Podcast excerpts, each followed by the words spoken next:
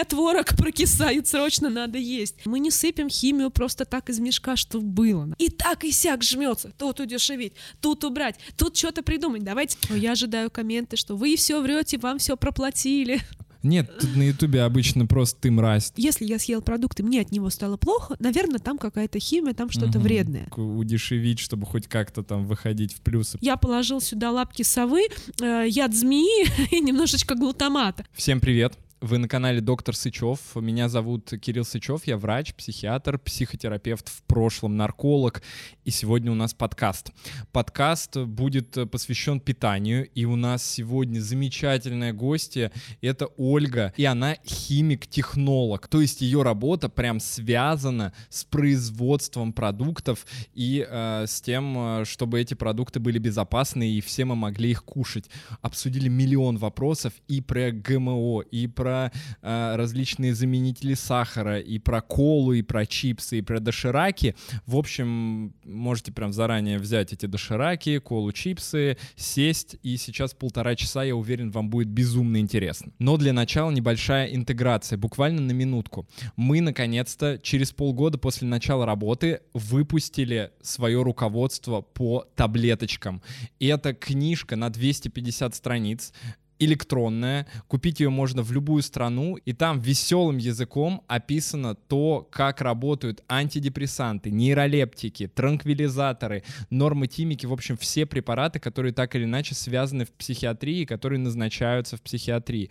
Что является фуфлом, а что нормальные препараты, э, побочные эффекты, настоящие назначения, которые рекомендуются в Штатах и в Европе. Это информация, которую должен знать каждый человек, который лечится от какого-то психического расстройства, потому что самое главное — это быть осознанным в лечении. Не спорить, конечно, с врачами, но знать, что вы можете настоять на своем и, как минимум, должны узнать, почему вам назначили тот или иной препарат. Прочитав эту книгу, вы будете знать это на зубок, и это будет достаточно для пациента информация. А, ну и, конечно же, для специалистов эта книга будет тоже огненная, потому что а, если вы начинающий психиатр или врач какой-то другой специальности, но так так или иначе сталкиваетесь с психиатрическими пациентами, вы сможете оттуда узнать миллион информации, которая вам пригодится на приеме. Ну и, конечно, если вы практикующий психолог, клинический психолог, психотерапевт, это тоже будет очень важно, потому что вы будете понимать, правильно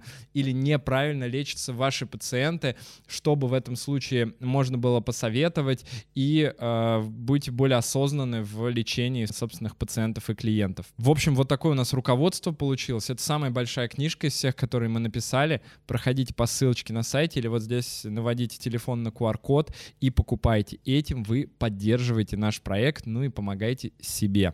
Спасибо за внимание. Мы начинаем подкаст. Погнали! Банки Холл. Привет. Привет! Наконец-то. А, да, наконец-то мы встретились. Ты мне писал э, в Инстаграм, э, и первая э, надпись датирована достаточно давно, я так понимаю. Ноябрем? Ноябрем. То есть я с ноября тебе не отвечал в директе. И ты написала какое-то одно из последних сообщений, и к этому времени мы разобрали директ там всей командой с трудом, и, в общем, дошли, видимо, до сообщений, которые были в ноябре. Так что, друзья, вот вы спрашиваете, почему я не отвечаю, потому что это невозможно. А, и я все-таки увидел, и я сразу решил, что ты нам нужна потому Класс. что у нас есть очень много вопросов, у меня лично есть очень много вопросов. Э, ну, я думаю, что эти вопросы, они для всех актуальны. Мы даже вот принесли немножечко продуктов, чтобы со всем этим сегодня разобраться и понять, можно ли э, с утра с похмелья э, съесть доширак и потом не думать, что ты от этого умрешь. Вот ради этого, собственно, я и веду всю свою деятельность, рассказывать людям такие вещи. Отлично. И снимать тревожность. Да, ну сегодня, короче, да, будем снимать тревожность. Окей, а, расскажи, пожалуйста, как ты решил стать химиком? А, и это первый вопрос, конечно, но и второй, а, в чем заключается работа пищевого химика? А, потому что, ну, мало ли, может быть, а, кто-нибудь захочет, кто сейчас учится, например. Кстати, где этому учат? А, ну я училась в пищевом институте, это МГУПП, Мгм. пищевой вуз. Но на самом деле вузов много. Не так, чтобы сказать, что в каждом городе они есть, Мгм. но ну, пищевики нужны. Все у меня началось достаточно просто. Я пошла в восьмой класс, и пока другие девочки влюблялись в мальчиков, я взяла и влюбилась в химию. Да. Кстати, химию женщина вела, не мужчина, если что, это важно. Ну и, соответственно, решила, что по-любому буду с ней связывать жизнь. И пищевой вуз выбрала там по нескольким параметрам, один из которых достаточно простой. Люди всегда будут хотеть есть. Три раза в день, четыре раза в день. Это то, что нужно будет всегда и актуально. Мгм. Ну и потом было очень интересно вот взять упаковку, прочитать состав и все понять. Абсолютно все, как это сделано.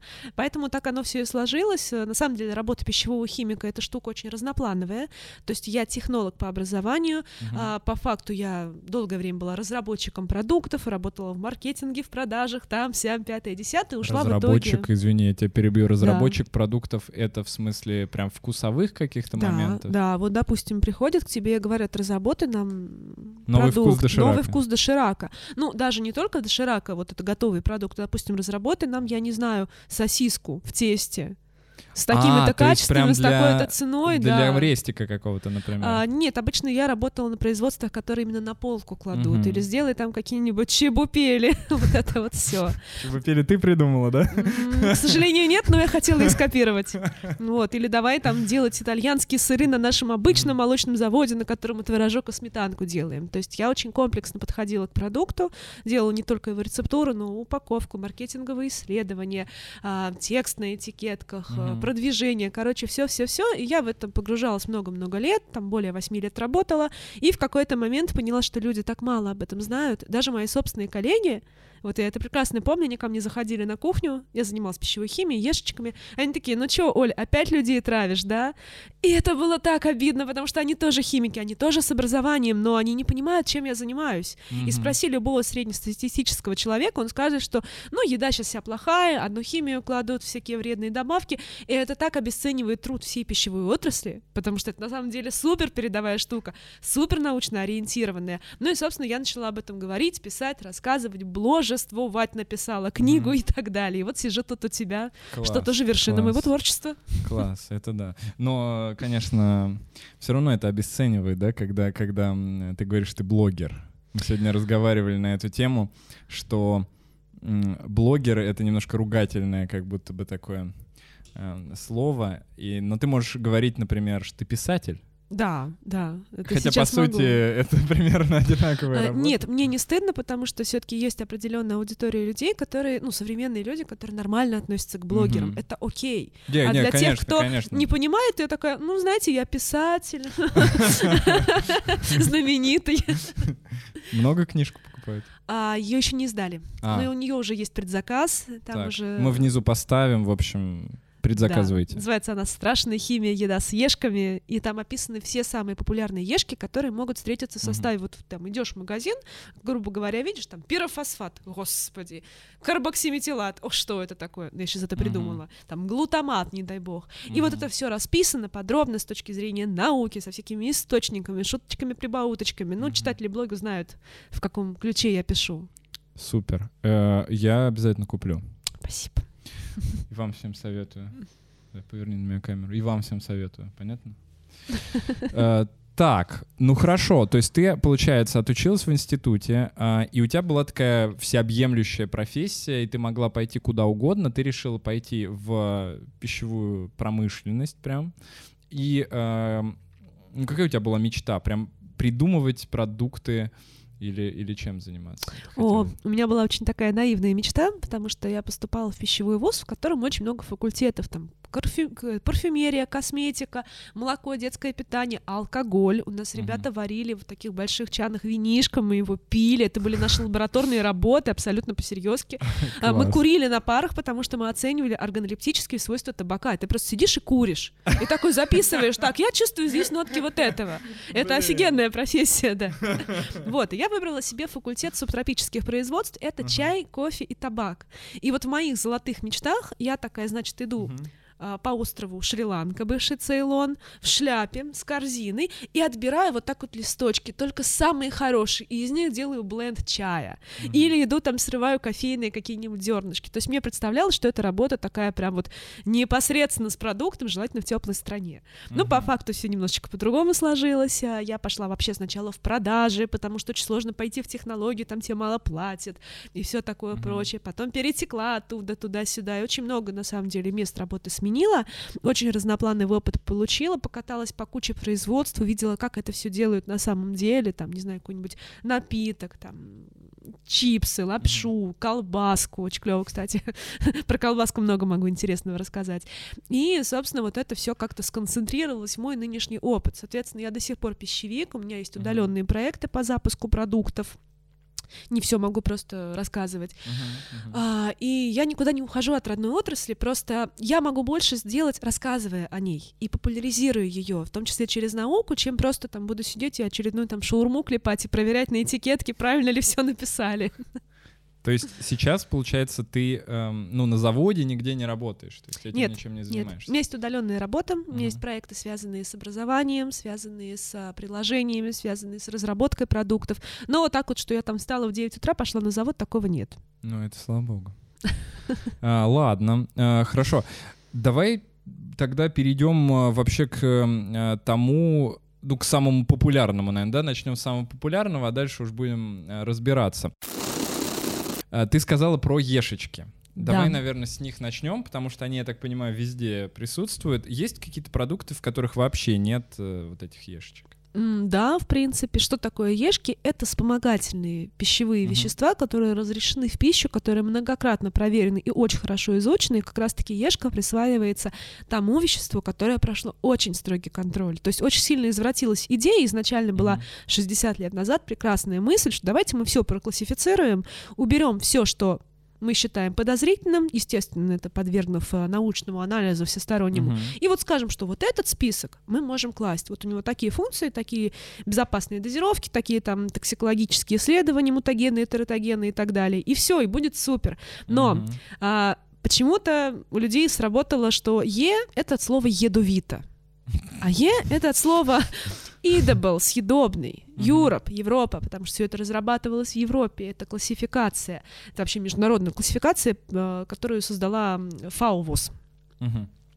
И когда человек видит вот короткий, а, короткое обозначение Е230, у него почему-то срабатывает, что здесь зашифровано какое-то биологическое оружие.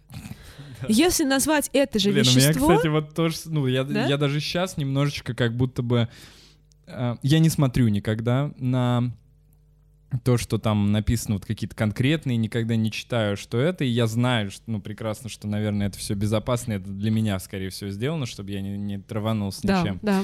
А, но все равно всегда есть ощущение того, что это сделано, ну, условно, для того, чтобы продукт э, мог долго храниться, например, или обладал какими-то вкусовыми качествами, и в угоду тому, чтобы он обладал вкусовыми качествами, это мы добавим, ну, какого-нибудь говнеца немножко, чтобы... Э, ну, потому что иных веществ, типа, нет, или они дороже в производстве. Вот у меня такой, знаешь, был взгляд. Всегда. Ой, это очень, на самом деле... Сейчас надо вот рассказать, я не знаю, диалог у меня будет на три часа просто монолог. Давай 10 а, минут. Да, если очень кратко, зачем вообще нужны ешки? Потому что а, мы в любом случае добавляем в еду какие-либо вещества. В древние времена это было соль, сахар, уксус, специи, там, не знаю, куркума различные. То есть в любом случае это для нас не новая штука, не продукт 20, 20 века, который вот придумали злые химики 60 лет назад, чтобы вас всех отравить и, как ты говоришь, говнеца подсыпать.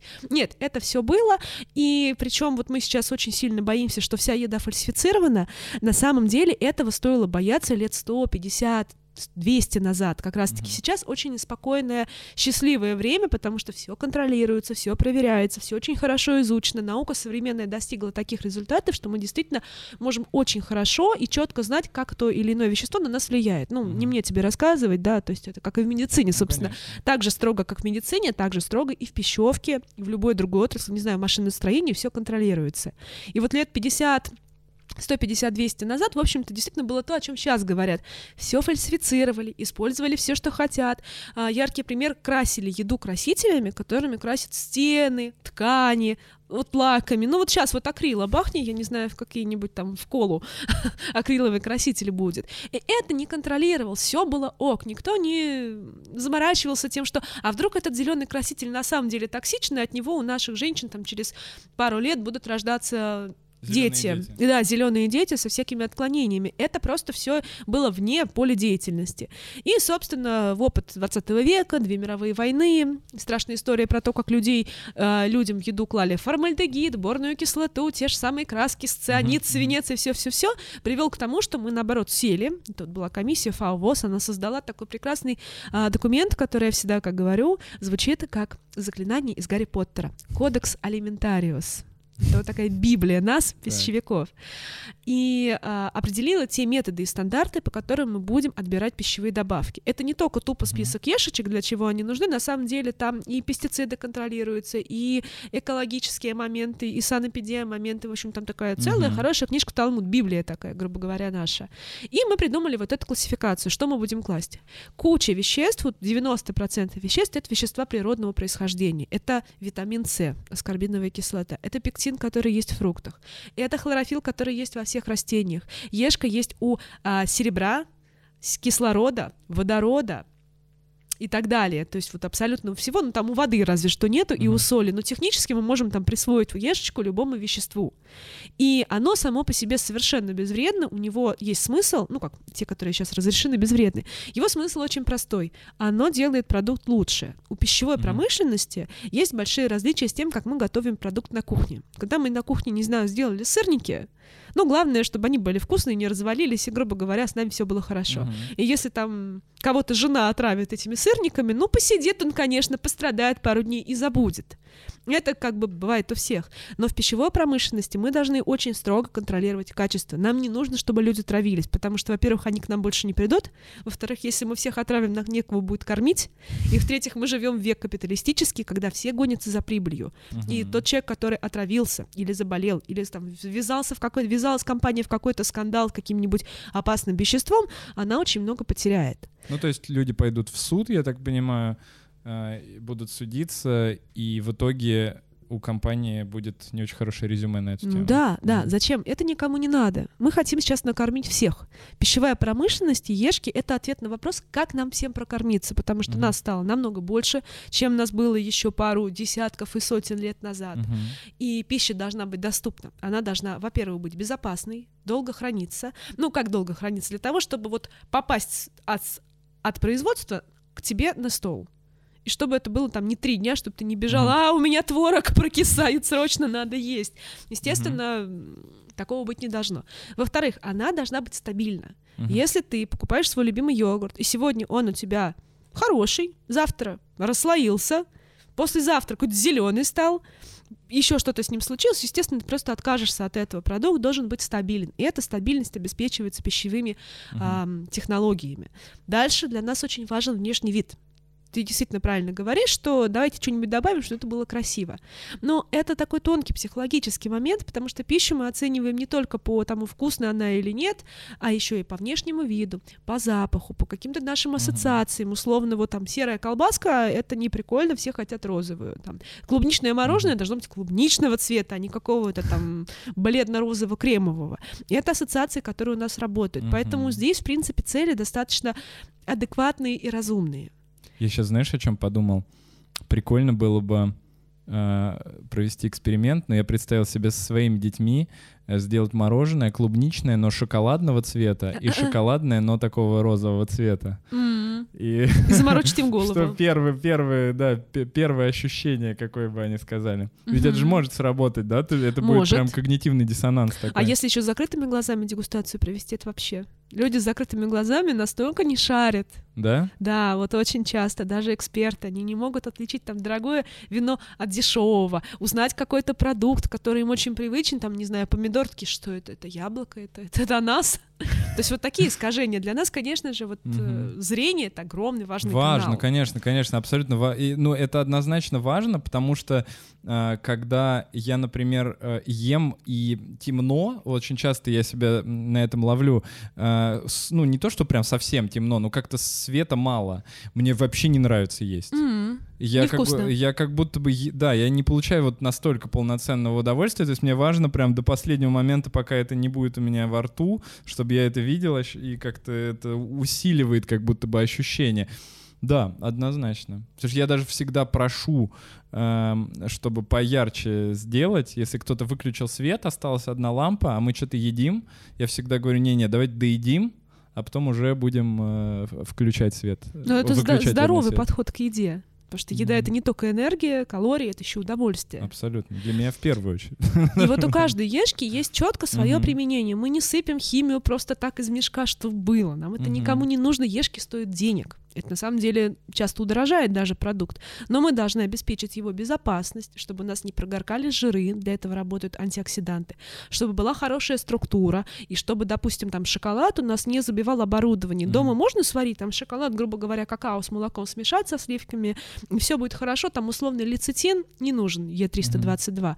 Но на производстве в огромных масштабах вы без лецитина, во-первых, у вас не смешается достаточно хорошо шоколадная масса, а во-вторых, она может застрять на оборудовании. Просто вот и все, пробка. До свидания. Что мы делаем? Это и потери, это и Мгм. А, как порча продукта, то есть он будет не такой, как мы хотим. Конечно, это все нужно учитывать, но люди этого не видят. Они видят только бэкграунд, то есть не видят этот бэкграунд и говорят, да не химию сыпят, чтобы подешевле сделать и чтобы нас всех отравить. Ну, если не отравить, то точно вот удешевить. Но это миф полностью А, прям получается. не совсем. А, смотри, вот у каждой добавки есть своя четкая функция, там пеногаситель, пенообразователь, ароматизатор, краситель и так далее. То есть очень-очень много Мгм. всего там. От антикомкования а, средства, чтобы у нас, допустим, кусок соли не вслипся вот такой вот э, айсберг, который ты ничем не разобьешь.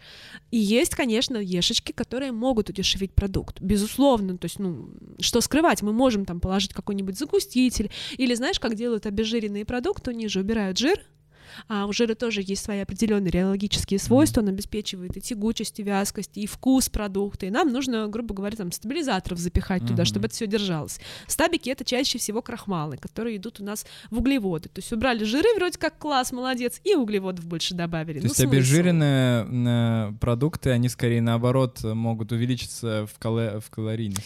А, да, но на самом деле с ними тоже все в порядке. Ладно, давай не будем да, прыгать. сейчас давай не уйдем. будем, а то- не, мне просто все интересно, да, я Ага, поэтому э, да-да-да. параллельно э, б- не буду, короче, Вот, то есть, естественно, есть куча способов удешевить продукты, ими пользуются, потому что, ну, торговые сети, это на самом деле не столько даже вот от людей идет или от производителей, торговые сети, вот эти наши все, можно их называть, не знаю, Да давай назовем. Ашаны, магниты, пятерочки. Мгм. Они же хотят, чтобы мы поставили продукт на полку, там, не знаю, по 100 рублей, а они на него наценят еще 100. И за 200 Мгм. нам продадут. И бедные производители, вот я из своего опыта говорю, и так и сяк жмется. Тут удешевить, тут убрать, тут что-то придумать. Давайте такую упаковку придумаем, давайте так сократим, давайте там большими коробами Мгм. поставлять. То есть, к сожалению, это реалии нашего мира. И да, есть дешевые продукты, есть дорогие. И часто у дешевых продуктов чуть более длинный состав, потому что мы конструируем, вот как в конструкторе, собираем как мозаичку вот продукт. Тут Мгм. убрали, тут добавили, блин, он у нас развалился, давайте его обратно собирать, стабилизаторы бахнем, так, бахнули стабилизатор, у нас вкус испортился, давайте вкусовую ароматику. И так бывает, что даже дороже становится, чем выпустить просто, вот, ну, на примере колбасы, а, проще выпустить колбасу с достаточным содержанием а, курицы, свинины и мяса, чем пытаться убрать все в ноль, сделать ее тупо на сое, на метилцеллюлозе и так далее, вот как себе это люди Мгм. представляют. Это дороже, это такой геморрой, что проще мы возьмем, не знаю, 20-30% мяса, и будет у нас основа, а там дальше будем шаманить. Но, опять же, это претензии все-таки не к ешкам, это претензии к современной экономической ситуации, к сложившимся стандартам. А, люди, которые покупают продукт за 100 рублей, должны Мгм. понимать, что продукт за 300, конечно же, будет по вкусовым качествам, по иным лучше. Но, ну, цель ешек немножечко другая, это Но все-таки по, по технологичность. иным, вот ты сказала, по вкусовым, окей. То есть кому-то, может, и нравится колбаса за и сосиски, да, которые стоят, там, я не знаю, 50, там, 60 рублей. Я пробовала сосиски за 33 рубля. Я делала это на камеру с читателями. Слушай, ну чебупели, люди, лю- люди жрут чебупели. У меня есть друзья, которые предпочитают э, какой-нибудь ресторанной еде даже иногда чебупели. М.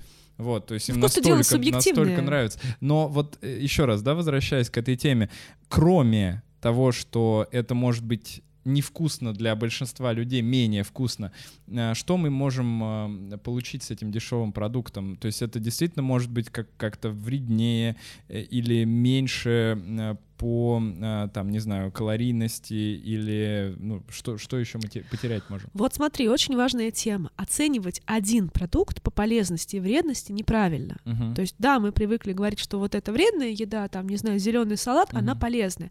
Но на самом деле а, мы не питаемся только одним салатом или только одной колой с бананами. У нас есть Мгм. рацион питания. И все ученые сходятся к тому, что нужно оценивать рацион. Мгм. Какой он в целом, какой тип диеты. Ну, диета я имею в виду не ограничение себя, а именно вот там средиземноморская диета, Мгм, там еще мгм. какая-нибудь э, норвежская условно. И, соответственно, нужно смотреть, что там у нас есть, сколько мы получаем КБЖУ, насколько там у нас достаточно много витаминов, минералов, омега-ненасыщенные кислоты и так далее, клетчатки. То есть, ну, один продукт погода не сделает.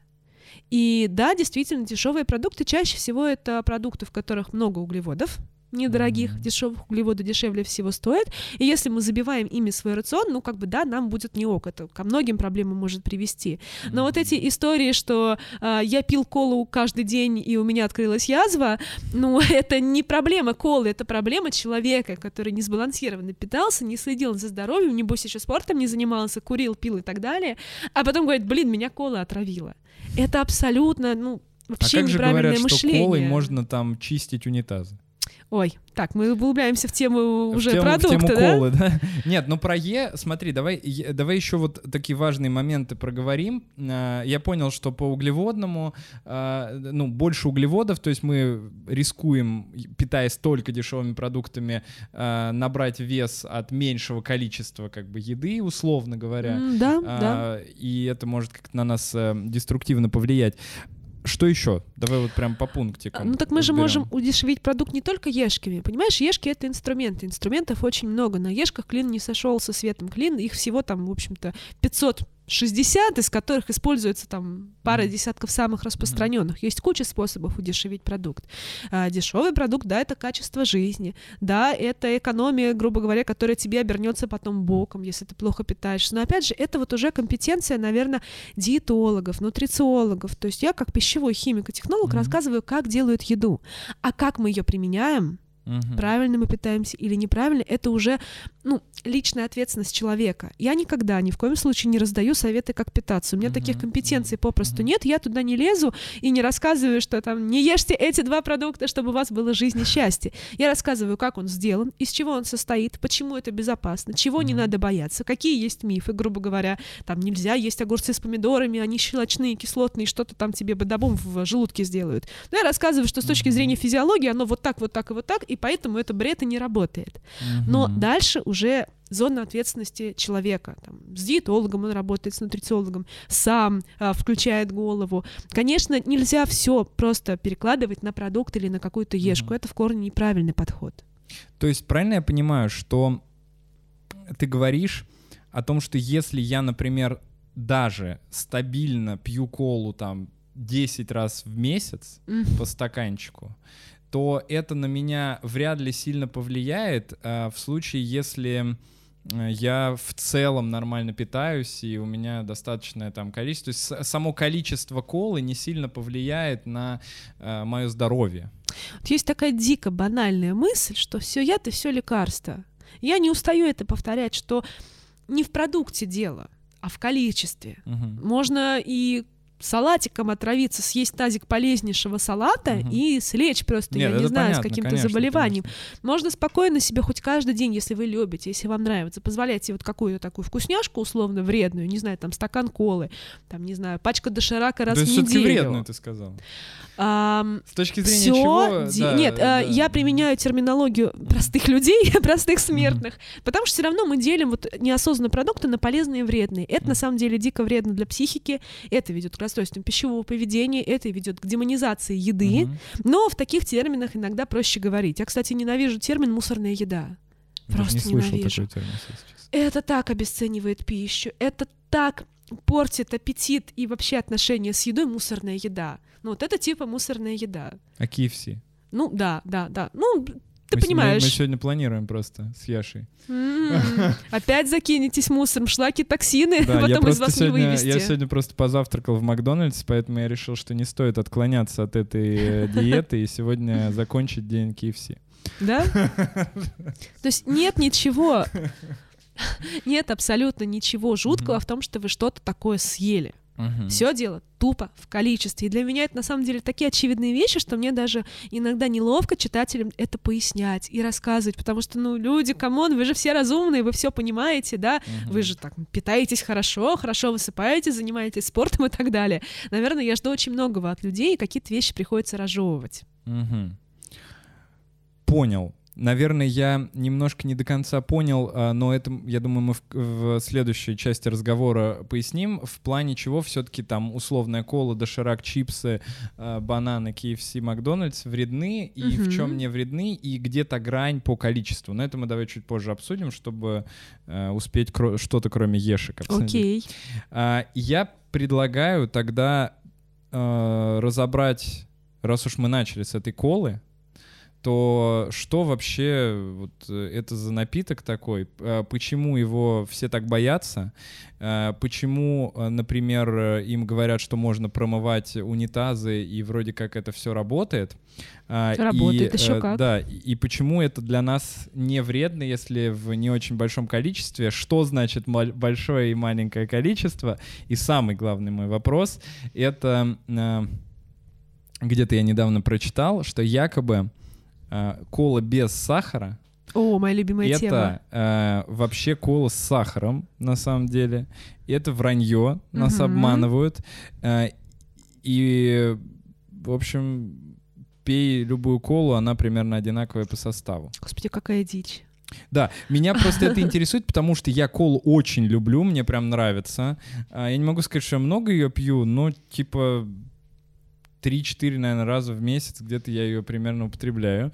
А, И я не могу пить с сахаром, Мгм. потому что у меня ощущение, что я просто я есть тогда не могу, потому что как будто бы очень я много поел. Но я посмотрел один раз ее калорийность, там действительно какая-то чудовищная. Ну, давай возьмем, посмотрим. А, это классическая? как раз, Это да? классическая, Мгм, да. Да, вот я специально взял. Не... Так.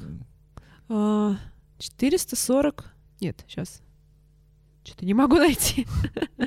Короче, у нее калорийность под 300-400. А, ага. А, на 100 миллилитров а, 42 калории. 42 калорий на 100 миллилитров. Да. А тут сколько? Тут пол-литра. Ну, тут наверное, да? пол-литра, да. Ну, то есть э, умножай на 5. Мгм. Вроде как не сильно много-то получается. Сейчас будет реклама колы. К сожалению, они мне не заплатили. Вот, кстати, вообще провал с их стороны. Я тут защищаю их, а они... Короче, в принципе, вся газировка сделана по одному и тому же принципу. Что кола, что фанта, что тархун, байкал, вот эти советские Мгм. напитки, детское шампанское туда же идет. Это все одна категория. Делается она по очень простым лекалам. Мгм. Здесь никаких секретов нет. Все это написано на упаковке. Я маме покажу обязательно. Она считает, что вот кола хуже всех. Она очень демонизирована, конечно. А, Мы берем воду, мы берем сахар, и сахар мы берем в большом количестве. Вот здесь вот у нас сахара, сейчас посмотрю, где тут угли. Угли, угли 10,6 грамм. Мгм. 206 грамм на, собственно, 100 грамм. Дофига. Собственно, как сладенький чай, как, я не знаю, какой-нибудь такой насахаренный компот. И, собственно, сахар — это единственная проблема, на самом деле, газировки серьезная, потому что это так называемые а, жидкие калории, которых очень легко перепить. Сахар в целом в больших количествах нам вреден. У нас есть достаточно четкие ориентиры даже от Организации здравоохранения, что свободные сахара должны составлять не более 10% в нашем рационе, а лучше 5%. То есть, если это сложные сахара, если это углеводы какие-то, крупы и так далее, это ок. Если это тупо сладенькое, то, ну, ребят, давайте так это порадуйте себя, ну, чуть-чуть, там, кусочек Мгм. тортика, там, стаканчик Кока-Колы, ну, потому что сахар в больших количествах ведет к различным негативным Мгм. последствиям, это тоже, опять же, не секрет. Что дальше мы берем? А, помимо сахара и воды у нас есть углекислый газ, сатурация происходит, чтобы это все так Мгм. Мгм. пьешь, и тебе так обжигает это все. Есть красители и есть ароматизаторы. Все, вот пять компонентов. По сути, если посмотреть, Байкал состоит из того же. Тархун из того же. Любая газировка, самая дешевая, которую там делает какая-нибудь торговая сеть за 30 рублей, из того же. Мгм. Отличается у них цвет и ароматика. И цена. И цена, и позиционирование, потому что, извини, это бренд, это продает саму себя, здесь ничего делать не ну, надо. Кола, навер... она, конечно, стоит своих денег, в плане того, я представляю, сколько там тратится на маркетинг, и в течение какого времени это уже тратится Да. на маркетинг. А, шестой ингредиент забыл, это самый главный, которым унитазы чистят. Это а, регулятор кислотности. Регулятор Так. кислотности — это целая группа веществ. А, это органические кислоты, лимонные, ортофосфорные, аскорбиновые, то есть, ну, там, не знаю, янтарные, молочные, яблочные и так далее. Это все органические соединения, которые есть в природе, которые есть во фруктах. И, а, собственно, здесь они делают функцию, они регулируют вкус, Мгм. и они немножечко консервируют все это дело. То есть сроки годности, тут, конечно, достигаются за счет сахара, но и регулятор кислотности тоже вносит какие-то свои коррективы. Так вот, в коле какой регулятор кислотности? Это ортофосфорная кислота Е338. Мгм. И действительно, она очень классно чистит унитазы. Она очень классно чистит чайник. Можно в чайник Мгм. залить колу. Но это свойство любой кислоты органической. Она действительно образует с накипью соединение и забирает ее, то есть, грубо говоря, оттягивает на себя. Это нормально. мы можем апельсином помыть с тем же успехом. Технически, да, но в апельсине просто небольшая концентрация, но мы же покупаем вот лимонную кислоту Киви. в магазине. Киви. М, тоже не совсем, Да. да. Потому что все-таки там связана кислота. А, Ты скорее е- себе завозюкаешь киви, вот это все. Так. Мы банально идем, покупаем пачку лимонной кислоты и чистим ей чайник. И нас что-то ничего не смущает, что эта кислота такая же, как в лимоне, что мы от лимона почему-то не умираем, от апельсина у нас не разъедает желудок, если там нету гастрита, каких-то сопутствующих заболеваний. Мгм. Ортофосфорная кислота, если смотреть ряд кислотности, а ряд кислотности, блин, это восьмой класс. Химия восьмой класс, вот реально Мгм. в учебниках и везде на стенах висит, то соляная кислота, которая у нас в желудке, она в разы активнее и сильнее, агрессивнее, кислотнее, чем вот эта слабенькая ортофосфорная или такая же слабенькая лимонная. Соответственно, даже если она попала в наш желудок, наша соляная кислота такая, ха, слабак. Это для нас абсолютно нормально. Мы едим и не такое, мы действительно едим очень кислые продукты. Кто-то любит э, киви те же самые есть, или какие-нибудь. Я вообще люблю зеленые ананасы. Да, то есть почему мы не боимся есть кислые фрукты, но боимся выпить колу с ортофосфорной кислотой? Естественно, эта байка рождается просто от незнания, от страха «О, кислота, что-то опасное, точно нас травит, Мгм. от непонимания базовых вещей, которые, опять же, повторюсь, проходят в школе, и потому что демонизация продукта, конечно же, веселее. Я вообще не понимаю, как я стала хоть кому-то интересной, потому что я рассказываю очень скучные вещи. Ребята, все безопасно, все хорошо, все можно кушать, не переживайте. Надо же сенсации выдавать, что это вещество вас убьет, а здесь яд, а ученые скрывают. То есть это, конечно же, такая информация лучше продается. Инсайдер. Вот. То есть, короче, в ортофосфорной кислоте нет ничего такого. Наш желудок — это не унитаз. И даже не стенки чайника. Просто надо знать как-то, блин, физиологию чуть-чуть. Ну, это, конечно, радует. Я могу сказать точно, что по своим личным ощущениям, например, ананас э, гораздо чаще вызывает у меня боли в животе, Мгм. нежели чем кола. Я вообще не помню, чтобы у меня кола вызвала какие-то ощущения в животе, а ананас стабильный. Я знаю прям свой, если я съем больше, э, вот, э, ну, как бы, если резать его кру- кружками такими, если больше двух я съедаю, это всегда боль в желудке, прям стабильно. Потому что единственный, наверное, вообще продукт, который у меня такой вызывает. У людей есть такое когнитивное искажение, что если я съел продукт, и мне от него стало плохо, наверное, там какая-то химия, там что-то Мгм. вредное. Люди абсолютно напрочь забывают про индивидуальные реакции, про состояние организма, про какие-то, Мгм. возможно, сопутствующие заболевания, про то, что там ты выпил колу, тебе хорошо, я выпью колу, условно, мне плохо, ну вот все, у нас с тобой должен быть батл, хороша кола Мгм. или нет. Так, конечно же, не оценивают продукты, это неправильно. И э, вот есть такая истина, мне мама всегда в детстве говорила, если тебе жарко, разденься, если тебе холодно, оденься.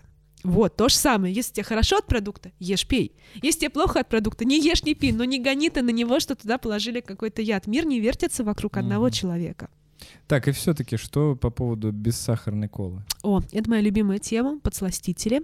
Ам, сейчас классификацию кратенько. У химиков подсластители, сладкие вещества, которые похожи на сахар, но не являются сахаром, разделяются на две группы. Это сахарозаменители и подсластители. Мгм. Сахарозаменители это все, у чего есть калорийность и что в целом похоже на сахар. Например, мед, ну, технически это сахарозаменитель, хотя это Мгм. такая же глюкоза и фруктоза. Мгм. А, какой-нибудь а, ксилит, а, сорбит, это сладкие сахара, которые есть вот в сливах, знаешь, вот это вещество, угу. э, слив поел много и бежишь такой вот радостно угу. в ту комнату. И это как раз-таки природный сахар сорбит, который угу. в больших количествах дает вот такой слабительный эффект. Угу. Он менее калорийный, чем сахар, но при этом все равно он дает калории и не рекомендован диабетикам тем же самым. Вот по диабетикам, конечно, очень легко судить, что им можно, что нельзя. Э, сироп топинамбура, сироп кэроба. Сейчас, подожди, дойду, дойду, не торопи.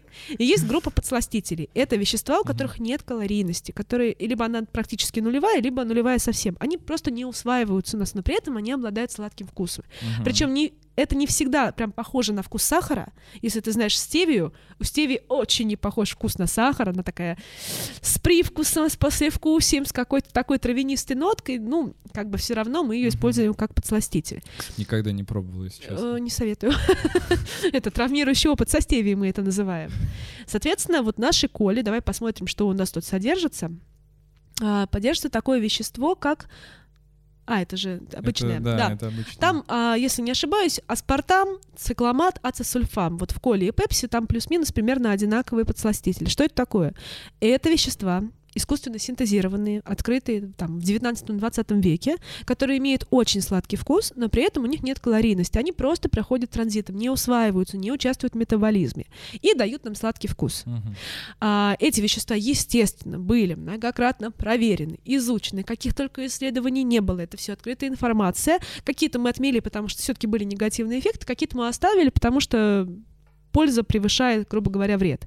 И эти вещества очень классно имитируют сахар, и их кладут как раз-таки вот такие вот газировки. Uh-huh. Причем они слаще сахара там в 200 раз, 600 раз. То есть их надо такое маленькое количество. Там, где ты три ложки сахара бахнешь, там можно вот одну крупиночку. Это, естественно, выгодно. Эти вещества не повышают инсулин. Они не дают нам никаких калорий мы просто пьем, мы, грубо говоря, обманываем свой рот, говорим ему, что ой, сейчас тебе будет сладко, по факту мы не получаем того вреда, который может принести сладкая газировка. Это абсолютно нормальный вариант. Я Дальше вообще там... не чувствую разницы. Вот Круто, меня... у меня муж э, чувствует, жалуется да? всегда, вообще говорит, а, не покупай мне эту колу без сахара, с сахаром хочу, он такой сахарный наркоман, прости, Илья. вот, то есть а, есть много морально-этических аспектов, например, что есть исследования, что люди переедают все равно на таких напитках, потому что им кажется, кажется, что, ну, я же вроде как бескалорийное пью, значит, uh-huh. нужно много. И у них повышается аппетит, потому что они испытывают сладкий вкус, и все равно хочется дальше, дальше есть. Тебе, uh-huh. например, наоборот, не хочется. Есть морально-этический да, аспект. Да, я прям в том-то и прикол, что это странно очень, но я эм, ну, мне не надо много ее, и даже обычно это я много не выпиваю, но все равно если выпить вот эту колу, например, ты уже потом толком не поешь, как mm-hmm. будто бы. То есть ты прям наелся. А когда я выпиваю ту, я могу еще что-нибудь с ней там захавать. Хорошо. Mm-hmm. Есть еще моральный этический аспект в том, что а, нету какой-то пользы от этих подсластителей. Мы же любим все вот такое дихотомическое мышление, черное и белое. Польза, вред от них пользы какой-то особой нет. Ну да, они помогают людям, которые вот худеют, допустим, они очень хотят сладкое, но нельзя им сладкое. Они колу пьют, вроде как выпил стакан, норм, там, получил свою дозу сахара, пошел дальше тренироваться. Но какой-то супер пользы нету. Такого, что вот на них прям улучшается здоровье, нет. Но, может быть, не надо ждать от них какой-то пользы. Может быть, просто сказать, ребят, вы молодцы, у вас есть своя технологическая функция, вы ее классно исполняете, вы безопасны, мы это проверили, вы куда безопаснее сахара, вы не приводите к таким страшным последствиям, как чрезмерное количество сахара mm-hmm. в рационе, класс.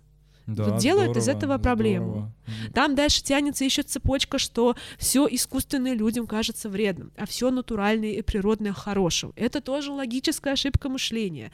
И вот, допустим, если говорить о медицине, ну, в медицине много синтезированных веществ, да, да, все почти. Ну да, что-то мы взяли из да. природы, но большую часть синтезировали.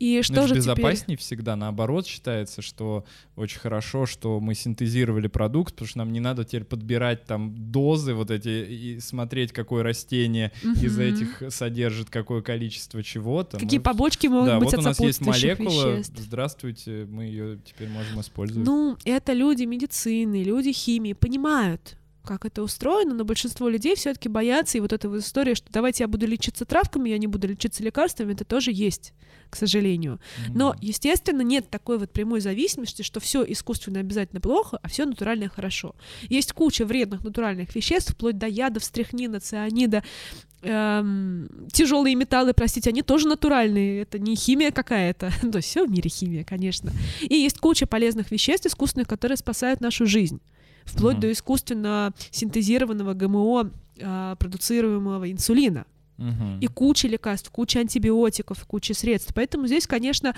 а, нужно что-то в сознании ломать. Современное общество, оно очень химофобное. Химофобия — это... а, Знаешь, что такое химофобия? Ну вот когда с- есть какой-то страх э, Да. всего искусства. Иррацион- не, не, не, иррациональный страх химических веществ. То есть воды А, мы не боимся, химических. химических, да. А дигидрогена моноксида мы боимся. Там Е300 нас пугает, а аскорбиновая кислота, о, витамин С, как клево. То есть просто такая вот тоже логическая ошибка мышления. И у нас общество все заточено на это. Ешь все натуральное, наш продукт без химии, без ешек. Три ингредиента в составе, а не 10. Класс, травки, айхерпы, вот это все. Это очень грустно, это очень неправильно, и я с этим как раз-таки борюсь. Если вот Но это назвать же меня маркетинг борцом, тоже своего рода, да? Вот стоит Да. баночка с йогуртом, и написано, что там только молоко. Только молоко не получится, там закваска должна быть хотя бы. Не, ну я понимаю, но я имею в виду, я утрирую, конечно То есть. Теоретически возможен мир, в котором, наоборот, маркетинг такой, этот продукт с химией из ГМО ешь скорее все, да, да, дайте мне, не хочу без химии есть. Но просто это так глупо, потому что химия — это все вокруг нас. Мы все состоим из химии, из химических веществ. Мы ходячие химические заводы на ножках. И, как говорится, если вам предлагают продукт без химии, это какая-то антиматерия. Вы это точно хотите есть? Это вообще из какого мира? Из Лавкрафта? Что-то из Вахи? 40 тысяч? Это, конечно, глупость. Бояться химии. Но давай разберем тогда с другой стороны. Есть люди, которые боятся химии, но э, есть у нас еще же один миф.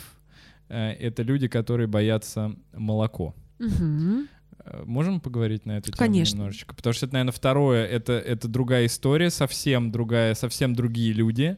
А, но, наверное, если взять по поколениям, да, то колу больше боится старшее поколение, Мгм. а младшее поколение теперь у нас почему-то стало бояться молочных продуктов.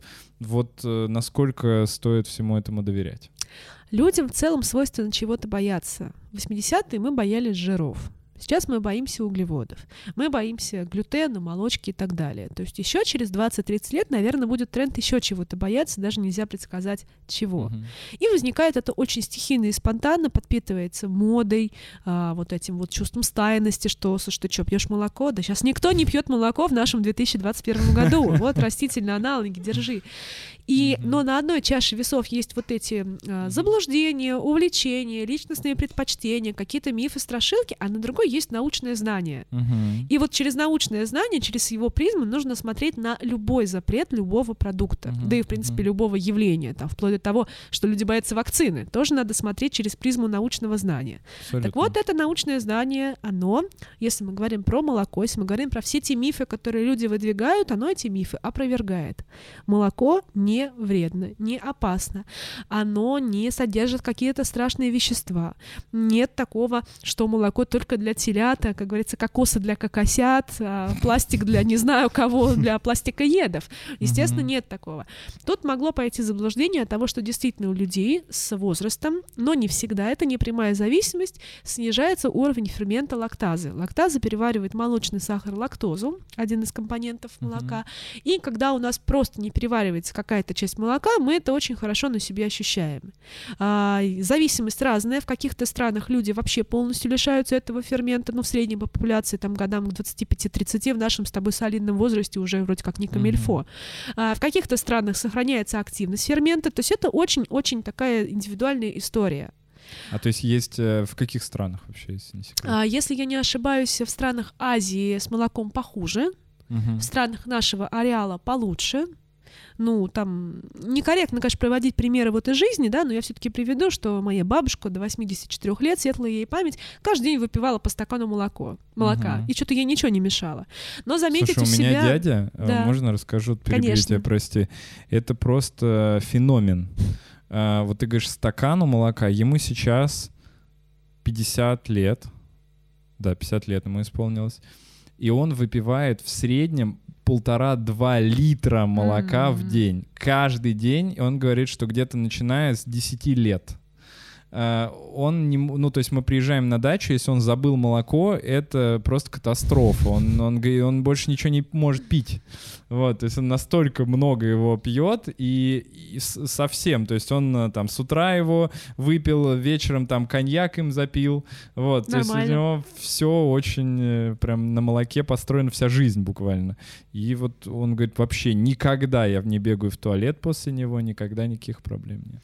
Просто заметить, не заметить у себя лактазную недостаточность ну, Невозможно. невозможно. Либо она у тебя есть, либо нет. Нету никакой скрытой. Аля, ты выпил молоко, через три дня тебе стало плохо, это точно было оно. Вот это возвращаемся к тому, о чем я говорила, что а, индивидуальные реакции, индивидуальное отношение Мгм. человека к какому-либо продукту и компоненту не может быть мерилом. Мгм. Это не статистически значимо, что тебе хорошо, а мне плохо, а вот Васе там вообще его колбасит от этого. Нужно смотреть научные массивы данных, если рандомизированные, контролируемые, мета-анализы и так далее. И вот все они научные знания разрушают вот эти мифы, что молоко у нас там у всех не усваивается, что от него возникает слизь. Это вообще байка, которая пошла из аюрведы. Да, слизь это вообще, это какая-то, ну сейчас уже нет, но одно время прям гуляла по всему интернету, там, я не знаю, каждый второй блогер э, э, говорил о том, что какая-то слизь, ее надо чем-то вычищать, Э, какие-то клизмы делали себе люди, и я вообще в ужасе был просто. Исследовано, а, как молоко влияет на кальций, насколько Мгм. усваивается кальций, на витамин D, на хрупкость кости и так далее, и так далее. И вот куча параметров. И это все, скажем так, не а, скрытное знание, Мгм. недоступное большинству. Это все есть в открытом доступе. На все мировые организации диетологии и здравоохранения Мгм. рекомендуют молоко всем, кто его может переносить, как прекрасный источник кальция, минералов, а, жира, в конце концов, молочного белка прекрасного. Е- Мгм. Есть вот сейчас байка про молоко А2, в котором э, правильный казеин находится, белок, а все остальное неправильное, наркотическое, там вот люди подсаживаются на молоко как А, наркотик. наркотический, да? Э, Да, абсолютно. Мы же можем такие слова говорить тут? Да, конечно. Слава богу. Можем все что угодно вообще говорить. Молоко не наркотик.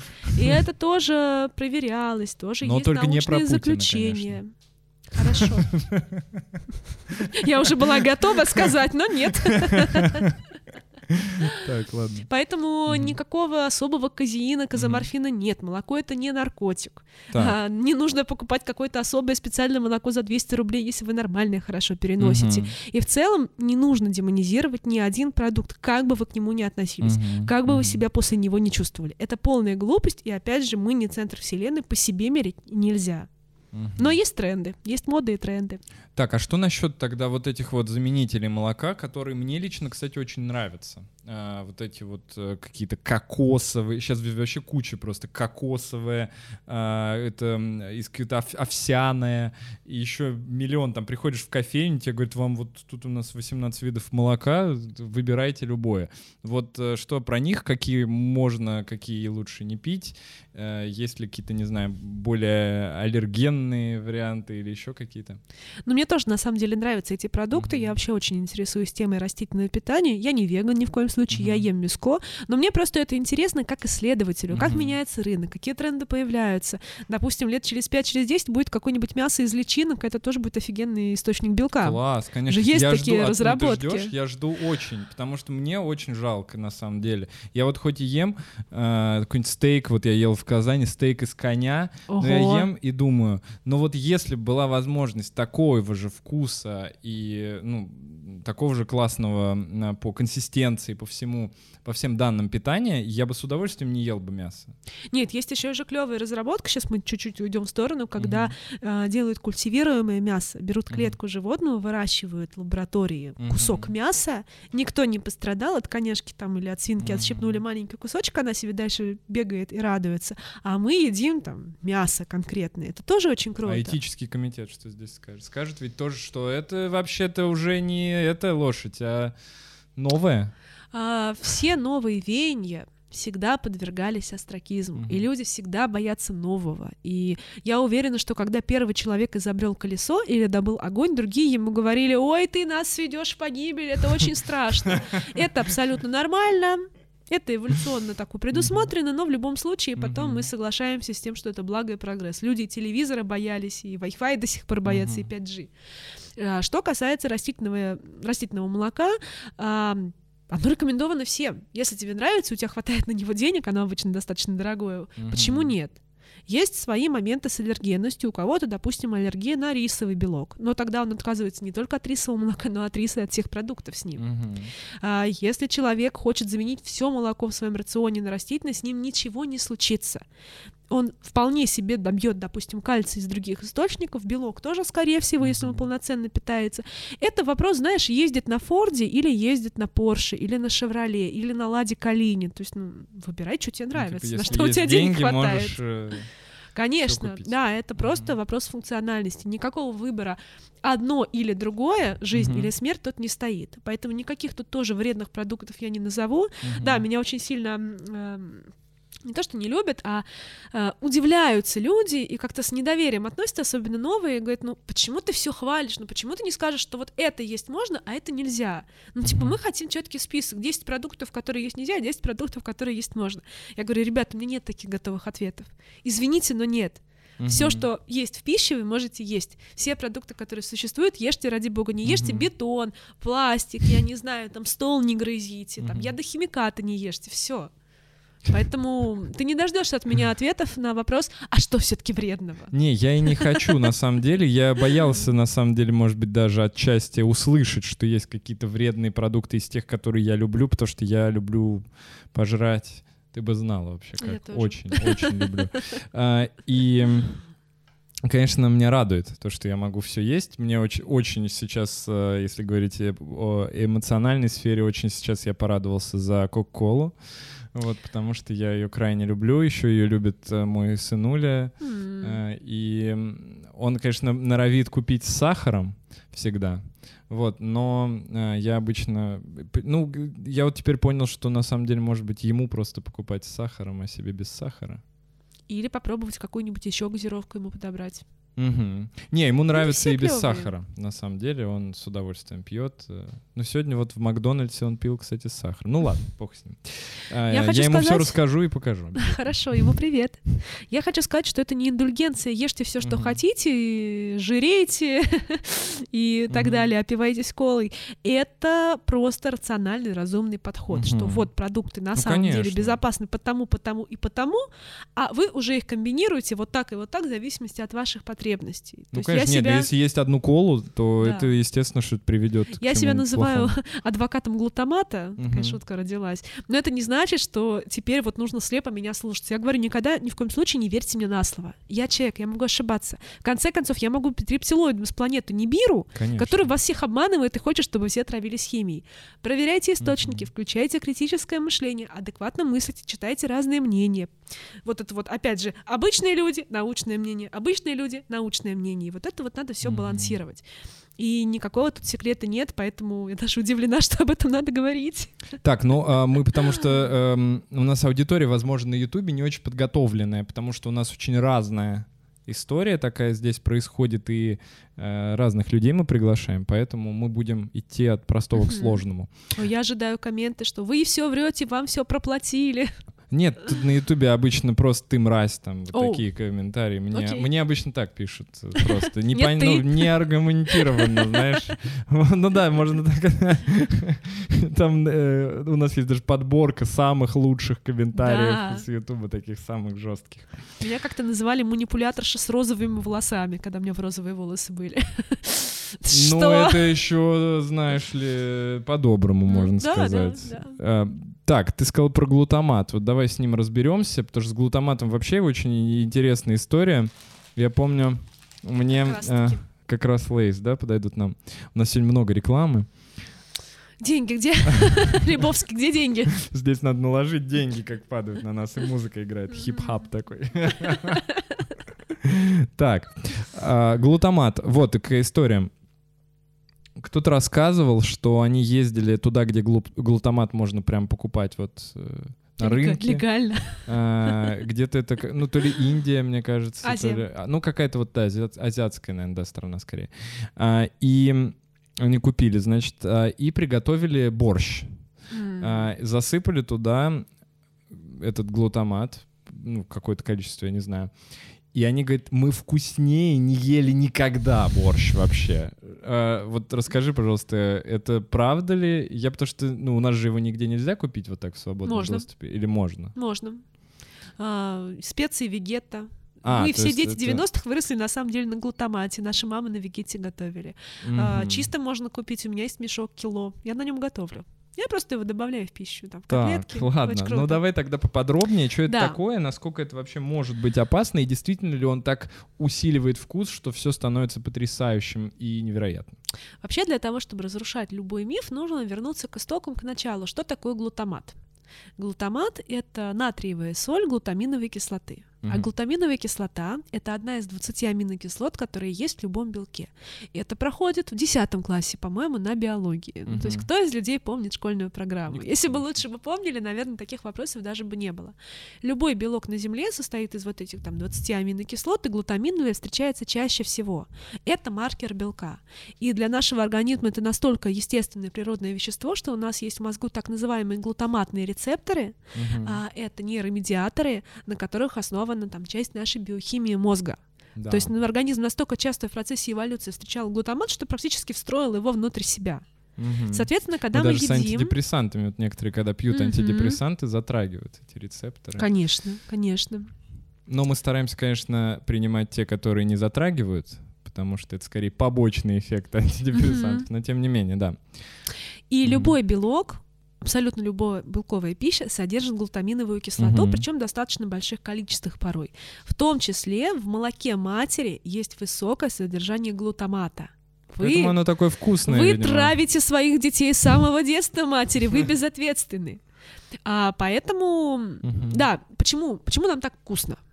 Потому что глутамат — это вещество для нашего мозга, которое ему сигнализирует «здесь белок, здесь вкусно, скорее беги, хватай», потому что белок был всегда, конечно же, дефицитом. В принципе, Мгм. вся еда была дефицитом. У глутамата в чистом виде, вот я так вот именно как вот чипсы посыпаю, действительно очень яркий вкус, так называемый умами, мясной вкус. Мгм. Он был открыт а, в начале 20 века японскими учеными, выделили его из водорослей. Они, Мгм. конечно, вообще гении. Долго их открытие не признавали, то есть было четыре вкуса. Сладкий, соленый, кислый, горький. Все. Тут ничего не придумаешь, казалось бы. На самом деле, в итоге общественность все-таки нехотя так скрипя согласилась, что да, есть уникальный вот этот пятый вкус а, умами, мясной, глутаматный вкус. Рецепторы для нас свидетельствуют об этом. И, соответственно, его стали везде применять. Естественно, все это пошло с Азии. Там и в этом просто они фанаты, вплоть до того, что там могут стоять а, соль, перец, глутамат, why not? Но глутамат это, конечно, не волшебная таблетка. А, ну, в связанном, во-первых, а, в связанной форме он действительно для нас не такой вкусный. То есть, допустим, мы едим помидоры, мы едим сыр, вроде вкусно, там грибы, есть какой-то вот свой особый вкус, но он для нас не чувствуется как вкус чипсов. Потому что все-таки он в связанной форме. Мгм. В чистой форме это, ну, как говорится, бомба просто. Мгм. Беги, хватай. То есть это вот как раз э, в чипсах такой да, вкус да, есть. да, здесь как раз его много. Кстати, многие сейчас отказываются от него и зря, А обедняют. почему, смотри, а почему э, разные вкусы тогда получаются? Вот тут вот краб, а, есть э, вот просто мясной. Это разные виды этого глутамата или А, это уже нет. дополнительно потом как-то У делается? глутамата есть свой вот вкус. Если его чистым попробовать, Мгм. он на самом деле даже немножечко такой неприятный, потому что он слишком яркий. Он соленый с какой-то вот такой мясной ноткой. И он может усиливать а, не все подряд вкусы. То есть мы не можем там, я не знаю, в клубничное варенье бахнуть глутамата, чтобы нам было вкуснее. Это Мгм. получится каша какая-то. Он усиливает а, мясной вкус, соленый, да, в принципе, все. Мгм. То есть сахар никак вообще на это не повлияет, там горечь тоже не увеличит.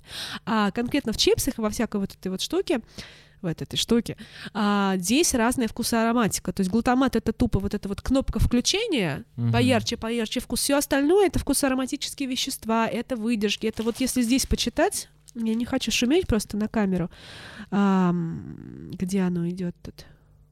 Специи содержит белый перец. Огромное количество специй, огромное количество ароматических веществ, то есть ароматизаторов, которые имитируют там вкус грибов, ветчины и так далее. Глутамат это просто такая вишенка, такой двигатель. Мгм. Тогда почему же его бояться, если он Да. есть во всей пище? А, потому что его чаще всего добавляют, опять же, в так называемые вредные продукты. Я буду сегодня эту терминологию, к сожалению, использовать. Потому что, конечно же, чипсы с глутаматом вкуснее, чем без него. Доширак с глутаматом вкуснее. Бульонные кубики, да, всему этому он увеличит яркость вкуса. И люди, опять же, путают теплое с мягким, не отделяют кошек от Типа мошек. ра- раз сюда добавили в такую не очень полезную еду, Да, то значит да. сам глутамат виноват. Вреден, конечно же, вреден, ну, не вреден, а не полезен сам продукт, который вы употребляете в большом Мгм. количестве. Тут куча углеводов, тут нет белков, тут нет клетчатки, тут, естественно, нет никаких витаминов, минералов. Это, в общем-то, неполноценное питание, это снэк. Мгм. То есть снеки мы должны воспринимать как снеки, сладости как сладости, основную еду как основную еду, но все мешается. Глутамат очень много лет подозревали во всех самых страшных смертных грехах. А, якобы он вызывает так называемый синдром китайского ресторана. Это когда ты поел какой-нибудь еды в забегаловке, у тебя там лицо раскраснелось, ты чешешься, там поднялась температура, давление и так далее. Вот это все. Мгм. говорили, что он может влиять а, нейротоксичным быть для мозга. Говорили, что он влияет на дефицит всего этого синдром дефицита внимания у детей и у взрослых Мгм. а, вызывает заболевания, поражает желудок и так далее, и так далее, и так далее. Ученые никогда не посмеиваются над тем, что «ха, какие вы дураки». Они берут то или иное предположение и исследуют его согласно научному методу. И приходят к выводу, так оно или не так. Вот ни одна байка про глутамат не подтверждается. Мгм. Ни одна история про него не является правдой. Он для нас не вреден. Это такая же аминокислота, какая есть в любом белке. Вредно переедание. Про нейротоксичность еще тоже вот такая тоже с тобой немножечко пересекается тема. А, действительно, глутамат может обладать а, эксайтотоксичностью, то есть поражать нервные клетки, э, мозг, но дело только в нашем внутреннем глутамате. У нас в мозгу очень большая его концентрация, потому что он нужен для наших собственных целей. И из пищи глутамат практически не может попадать. а глутамат не переход... не при- Глутамат не пересекает гематоэнцефалический барьер. А если пересекает, есть такие исследования, я читала, приводила их ссылки, там очень-очень малое количество, которое не повлияет на концентрацию внутреннего глутамата.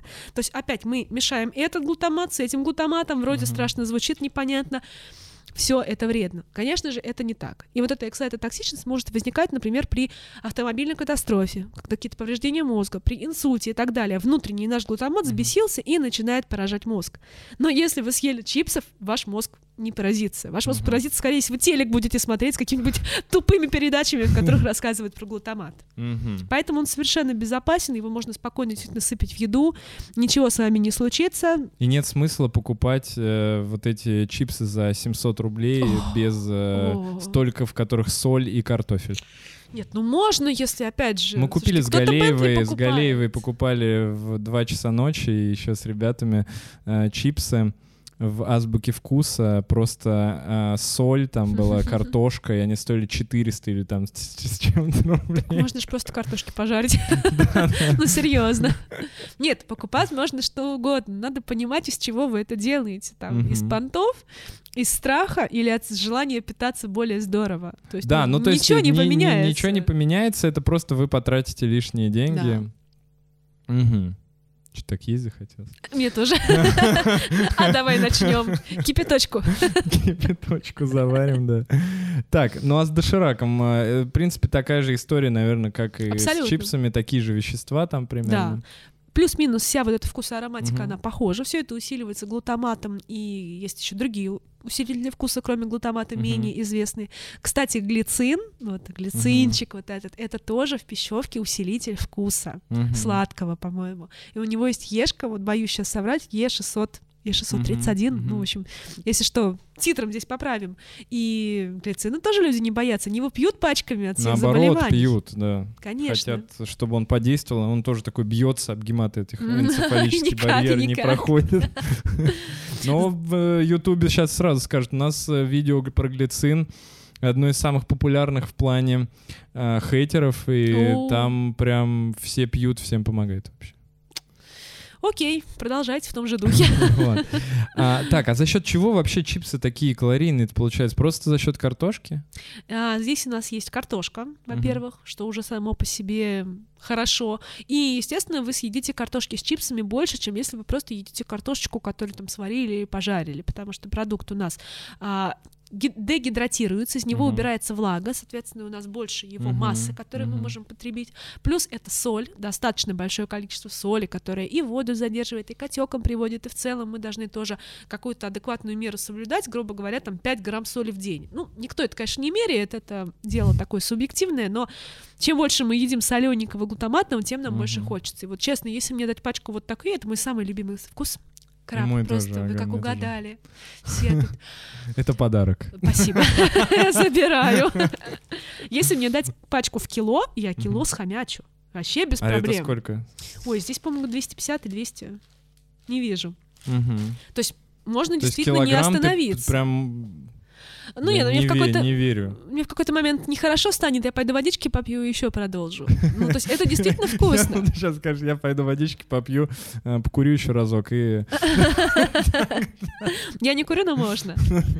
То есть, опять же, обвиняют продукт в том, что он слишком аддиктивный, ну давайте мы обвинять будем Но он просто не тортики. полезный, короче. Есть полезные, а, э, а есть не очень полезные, Нет, есть говоря. мера и есть отсутствие А, меры. вот так лучше. Да, вот так вот правильнее говорить. Так. В конце концов, э, может быть, пачка чипсов Мгм. сделает наш день таким счастливым и прекрасным, что мы все остальное питание у нас будет полноценно сбалансировано, но это будет радость, снэк, Мгм. удовольствие или шоколадочка. То есть обвинять чипсы в том, что они такие вот аддитивные, так вот Мгм. заставляют себя сидеть и есть пачку за пачкой, это как обвинять тортик в том, что он сладкий. А каким он должен быть? Он тортик. Там сахару еще предъявите, что он сладкий, а соли, что она соленая. Обалдеть претензии, ребята, у вас. Ну да, абсолютно. Я забыла вопрос даже, насколько возмутилась. Не, ну вопрос, почему он, а, они такие калорийные был, Мгм. но ты, в принципе, объяснил, что, по сути, а, это вот мы съедаем там вот 250, и это как будто бы мы съели прям больше много картошки. картошки. Да, прям много картошки. Потом мы Мгм. больше их можем съесть. Потом здесь есть все-таки еще и здесь сахар добавляется, есть Мгм. глюкоза, лактоза в смеси вот этих вот вкусоароматических. Она тоже добивает калорийность. Мгм. И в целом, ну, глутамат это белок, у него там, господи, калорийность смешная, там не о чем говорить. Не белок, а аминокислота. И мы же не ограничиваемся там чуть-чуть, там такие, «М, я съем три штучки, я больше не буду. Это как, знаешь, с Да пивом история. Вот типа говорят, вкусно что, ну, пиво же само по себе не сильно калорийное, но мы же пиво едим не просто так, чаще всего это колбаски, чипсики, закусочки, оливочки. Есть хочу. И алкоголь, естественно, провоцирует аппетит. Мгм. Раздражает желудок, мы хотим больше есть. Здесь примерно такая же история. Чем больше ешь, тем больше хочется. Да, кстати говоря, это точно. Ну хорошо. И будь я, допустим, не знаю, там, диетологом, я, может быть, сказала бы, что это вредный продукт, ограничивайте его. Но это ваша зона ответственности. Вы сами знаете, что вам вредно, а что не полезно. И вы сами должны понимать, какая у чего калорийность. Ну, если хотя бы как-то следить, считаете. Мгм. Хорошо, а пальмовое масло? О, моя любимая тема. Тут все темы любимые. Все, все темы, да, самые горячие, потому что пальмовое масло это же вообще, э, э, во-первых, оно, я так понимаю, везде вообще сейчас добавляется. Да нет. практически. нет. Да нет, на самом деле сейчас как раз-таки борьба с пальмовым маслом очень активно идет, и используются ЗМЖ, заменители молочного жира, которые а, делаются не на пальмовом масле, а на рапсовом, подсолнечном там, и так далее, на смеси масел других. Так, ну в чем проблема пальмового масла? Почему его заменить пытаются? Все? А пальмовое масло очень сильно демонизировано, и про него ходит столько баек, сколько не ходит ни про какое другое масло. Якобы оно забивает сосуды, не переваривается. Якобы все в Россию везут его техническое, у нас нет хорошего пальмового масла. Якобы оно вредит нашему организму, приходит каким-то, приводит к каким-то отдаленно страшным последствиям. Мгм. По факту пальмовое масло это просто тропический жир.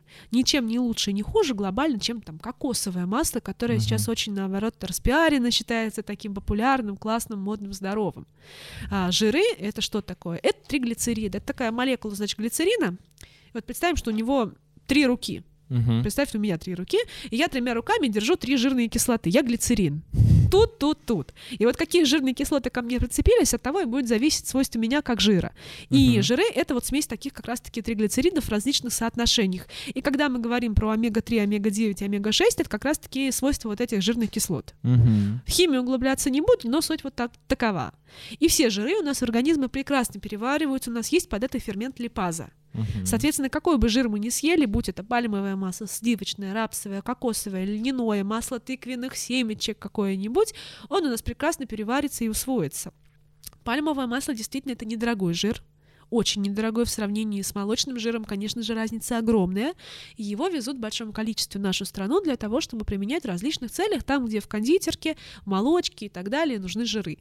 Ну, то есть это как раз для удешевления в основном. А, да, это совершенно не скрывается. Ну, то есть нет ничего плохого в том, что продукт дешевый. Слушай, подсолнечное масло дешевле оливкового. Делает ли Мгм. подсолнечное масло это каким-то плохим? Многие думают, что да. Нам на самом деле очень важно смотреть жирно-кислотный состав. Это как раз опять-таки химия, восьмой класс, восьмой. Ну давно же было очень. Э, понимаю. У меня как вчера практически перед глазами. А, мы должны получать адекватное соотношение насыщенных и ненасыщенных кислот.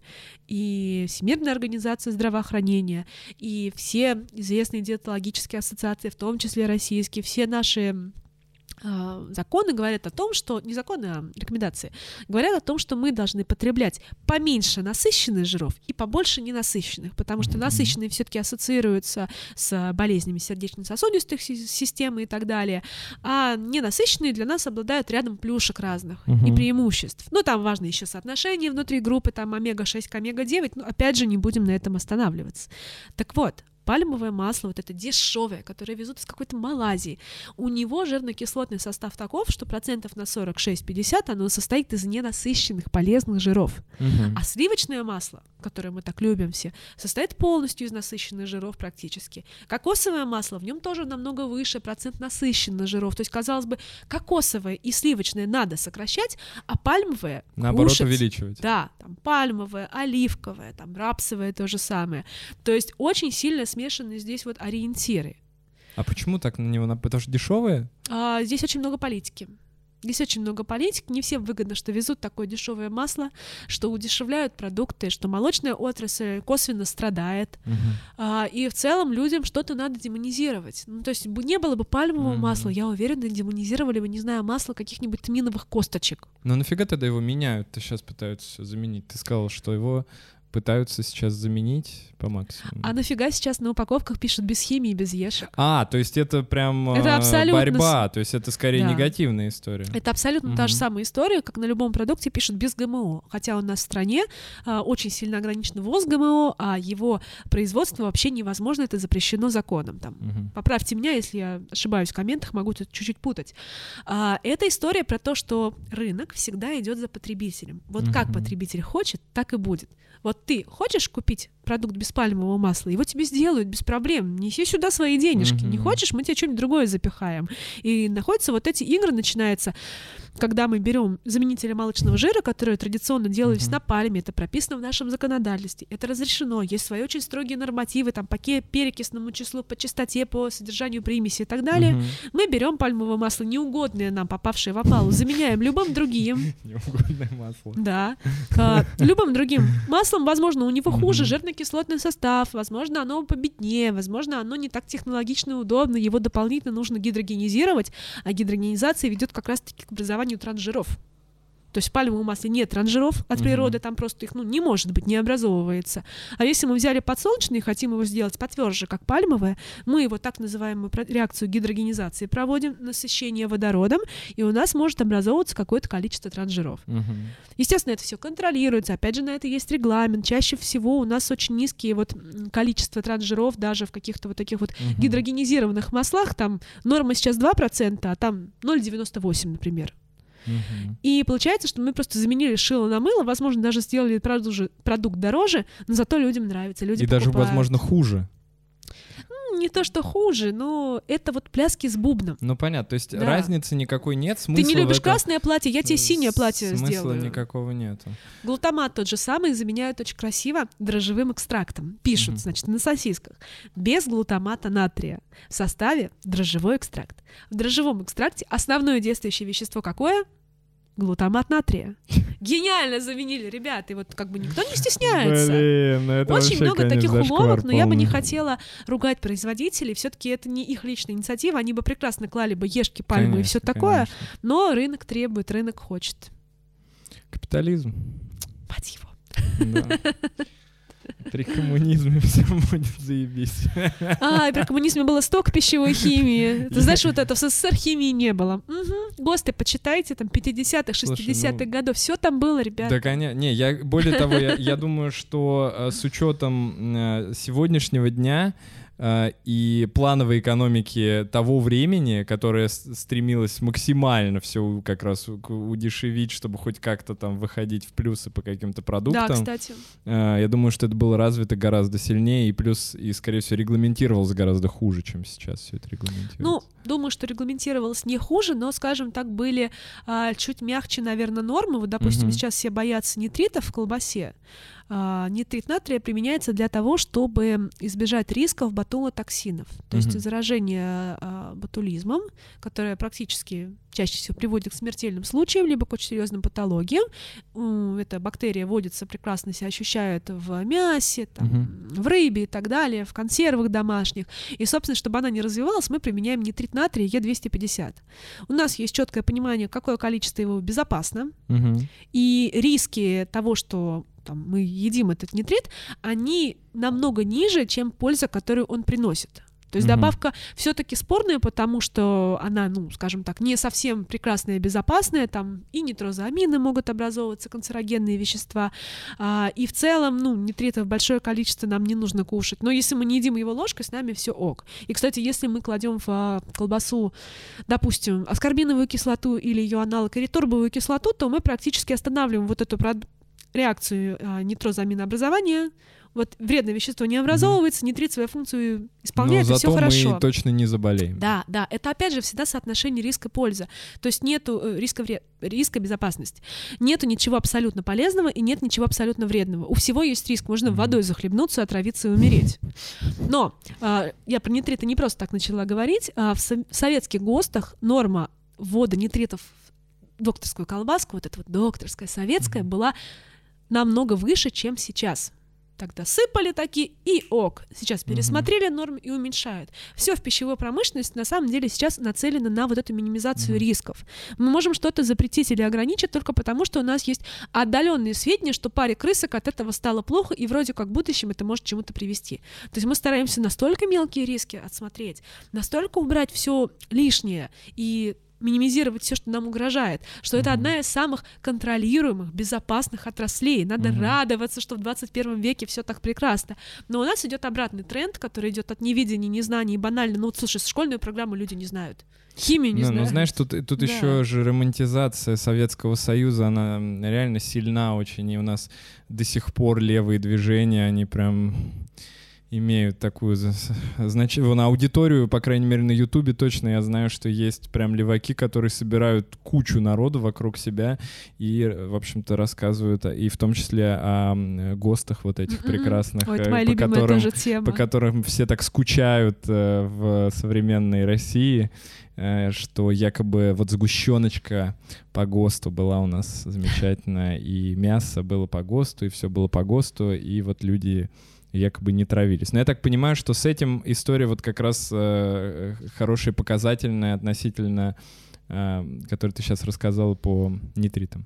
Ну да, рассказать про ГОСТ и ТУ, Давай. противостояние века. Мгм. А люди, опять же, не совсем понимают, что это просто нормативная документация. Что ГОСТ, что ТУ — это серьезный документ. Мгм. Есть представление, что ГОСТ — это такой четкий свод правил, что можно класть и что полезно, а ТУ — это такая, знаешь, кладу, что хочу, закупаю где могу, сыплю как хочу, потому что я производитель. У нас есть ГОСТ на создание ТУ. То есть ТУ угу. это настолько серьезный, нудный документ, что на него есть ГОСТ, как он пишется. И если почитать ГОСТ, опять же, это открытая информация, зайти угу. в интернет, угу. это не рецептур такая вот правильная, что столько мяса, столько соли, столько, я не знаю, клетчатки, столько нитрита.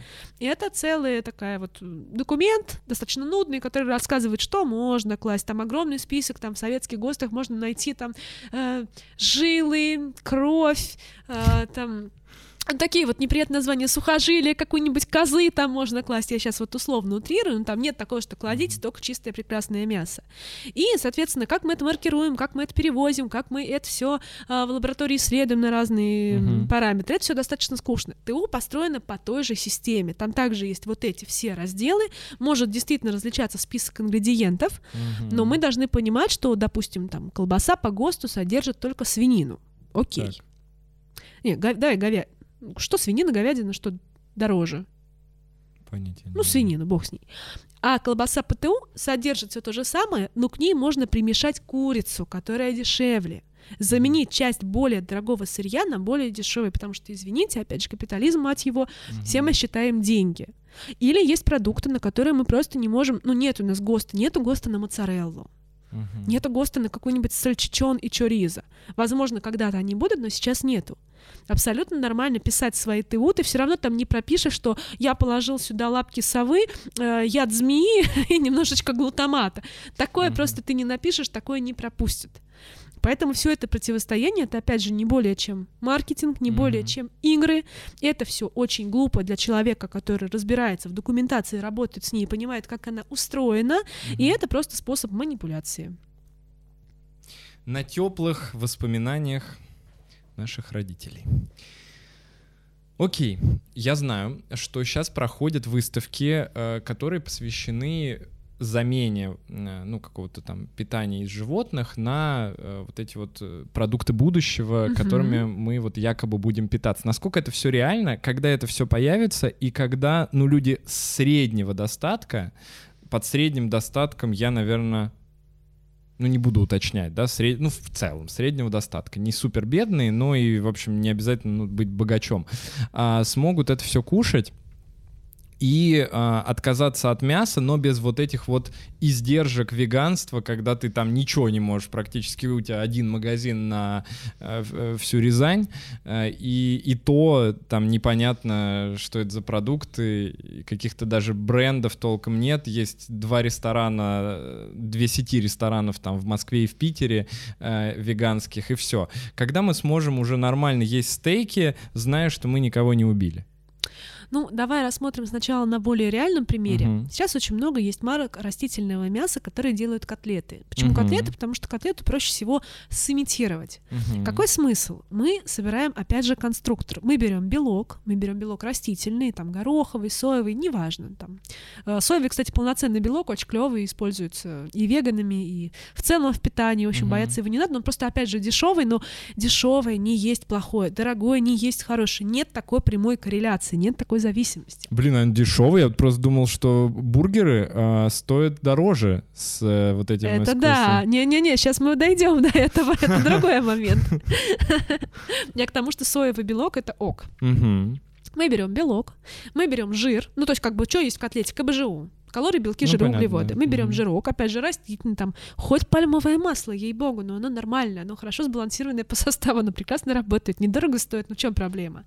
А, мы берем стабилизаторы, которые, сгустители, которые нам дадут структуру, потому что самое главное в котлетке — это кусаемость. Мгм. Потому что никто не хочет есть вот эту вот водянистую фигню, которая расползается во рту. Ты хочешь ощущать волокна мышечные, ты Мгм. хочешь, чтобы у тебя это все вот было такое ощутимо приятное. Это очень важно. Опять же, структура продукта, как сам Мгм. понимаешь, очень влияет на наше восприятие. А мы берем туда вкус и ароматику, которая, кстати, очень порой похожа на вкус и ароматику, которая используется для чипсов. Там может быть в том числе и глутамат или дрожжевой экстракт или еще Мгм. что-нибудь, неважно. Ну, хотя бы соль и паприка. И из вот этого всего конструируем такую прекрасную котлетку. Мгм. И, собственно, начинаем ее продавать. Началось все это, естественно, пришло к нам с Запада. Были у нас два гиганта Beyond Meat и, дай бог памяти, как вторые называются. Ну, вставим титром, если что. Мгм. Было две компании, которые, собственно, разрабатывали эти продукты, и стоило все это очень дорого. Еще пару лет назад поесть искусственного, о, это растительного мяса стоило, конечно, космических денег. Да, это, наверное, да. могли себе позволить только самые такие привилегированные слои общества. Почему так? Вроде ну, не сильно дорогой продукт, да? Мы взяли белок, мы взяли жир, там вкус ароматику, слепили вот это все, что происходит. А потому что сам по себе проект он требует больших инвестиций. То есть сама технология, придумать Сама технологию, технология, написать да, придумать это. технологии, грубо говоря, отбить эти деньги. Естественно, первопроходцы всегда зарабатывают на этом больше. Если бы они могли на это сделать патент, они бы с удовольствием бы сделали и, наверное, зарабатывали бешеные деньги, вот как на лекарствах. Да, Первый да, да. открыл лекарство, провел клинические испытания, все остальные ему башляют. Да, три года еще живешь просто как король, никто ничего не может, кроме Да. тебя, производить. Не, в пищевке такого, конечно, нет. Ну, плюс это упаковка, это Мгм. импорт, это огромные затраты. На самом деле, самое большое — это маркетинговые затраты. Объяснить людям, а нахрена это надо? Это вот мы сейчас с тобой понимаем, в 2021 году, еще пару лет назад скажи, что будут растительные котлеты, растительное молоко, все таки зачем? Я ем и ем молоко. Или я покупаю там веганские котлетки из такой там капусты цветной, и нормально. Естественно, нужно привести огромную работу. Безусловно, здесь есть какая-то вот хитринка, такая часть маркетинга, mm-hmm. когда нам продвигают это как супер здоровый продукт, как э, еда будущего. Это действительно так, да, действительно нам нужно, опять же, вот возвращаясь к жирам, сокращать количество насыщенных жиров и увеличивать количество ненасыщенных. Mm-hmm. Насыщенные жиры чаще всего содержатся в мясе а, и молочных продуктах сливочное масло это ого сколько насыщенного жира. Естественно, чем больше у нас растительных продуктов э, в рационе, это клу- круто и классно. Угу. Потом там есть клетчатка, без которой мы просто жить не можем. Это тоже супер. Клетчатки, допустим, чаще всего нет в мясных котлетах. Есть ряд плюсов и есть ряд классных фишек. Но это все нужно донести, сформировать культуру. И, собственно, вот Beyond Meat были такими первопроходцами.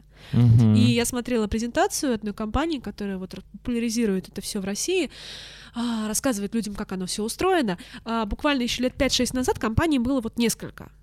Потом так бац, год проходит, разрастается. Еще бац, разрастается, разрастается. То есть это вот экспоненциальный какой-то рост. И сейчас практически любая уважающая себя крупная мясоперерабатывающая компания в России, мясоперерабатывающий завод, начиная там Мираторгом и заканчивая каким-то там другим, они у себя запускают проекты по растительному мясу и обязательно его делают. И они уже смогли его, естественно, удешевить. Я mm-hmm. могу найти котлеты по 180 рублей, ну, собственно, цена вот обычных котлет в магазине там по 200. Я могу прийти в какой-нибудь ресторан и заказать там себе котлету на растительном мясе или фрикадельки или что-то, она будет стоить не конских денег, потому что, естественно, mm-hmm. ну, как вот первая машина стоила дорого, ну, сейчас ну, конечно, машина там, конечно. не то, что каждый себе может позволить, но это не роскошь, а средство передвижения. И так далее, вот так вот оно разрастается. А, есть потрясающие котлеты, это High, это самое High, господи, как они, High Innovation, делает их компания Эвка, а, которые, ну вот, в закрытой дегустации ты вообще их не отличишь от обычных. Мы специально делали, я делала у себя угу. в блоге, есть независимые исследования. Люди с закрытыми глазами тупо не понимают, где какая. Блин, офигеть. Плюс можно сделать котлетку с высоким содержанием а, витамина В12. У веганов с этим проблемы, потому что в B12 содержится большая часть в животной пище, у них иногда бывают недостатки. Можно запихать туда кучу минералов и витаминов а, других, которые тоже будут у нас усваиваться хорошо с пищей. Там нет, естественно, холестерина. Можно сделать, ну, настолько идеальный состав, там, прекрасный полноценный белок, ненасыщенный жир, который обеспечит наши потребности там в омега-3, а, еще туда напихать витаминов, и прекрасно и вроде как дешево. Mm-hmm.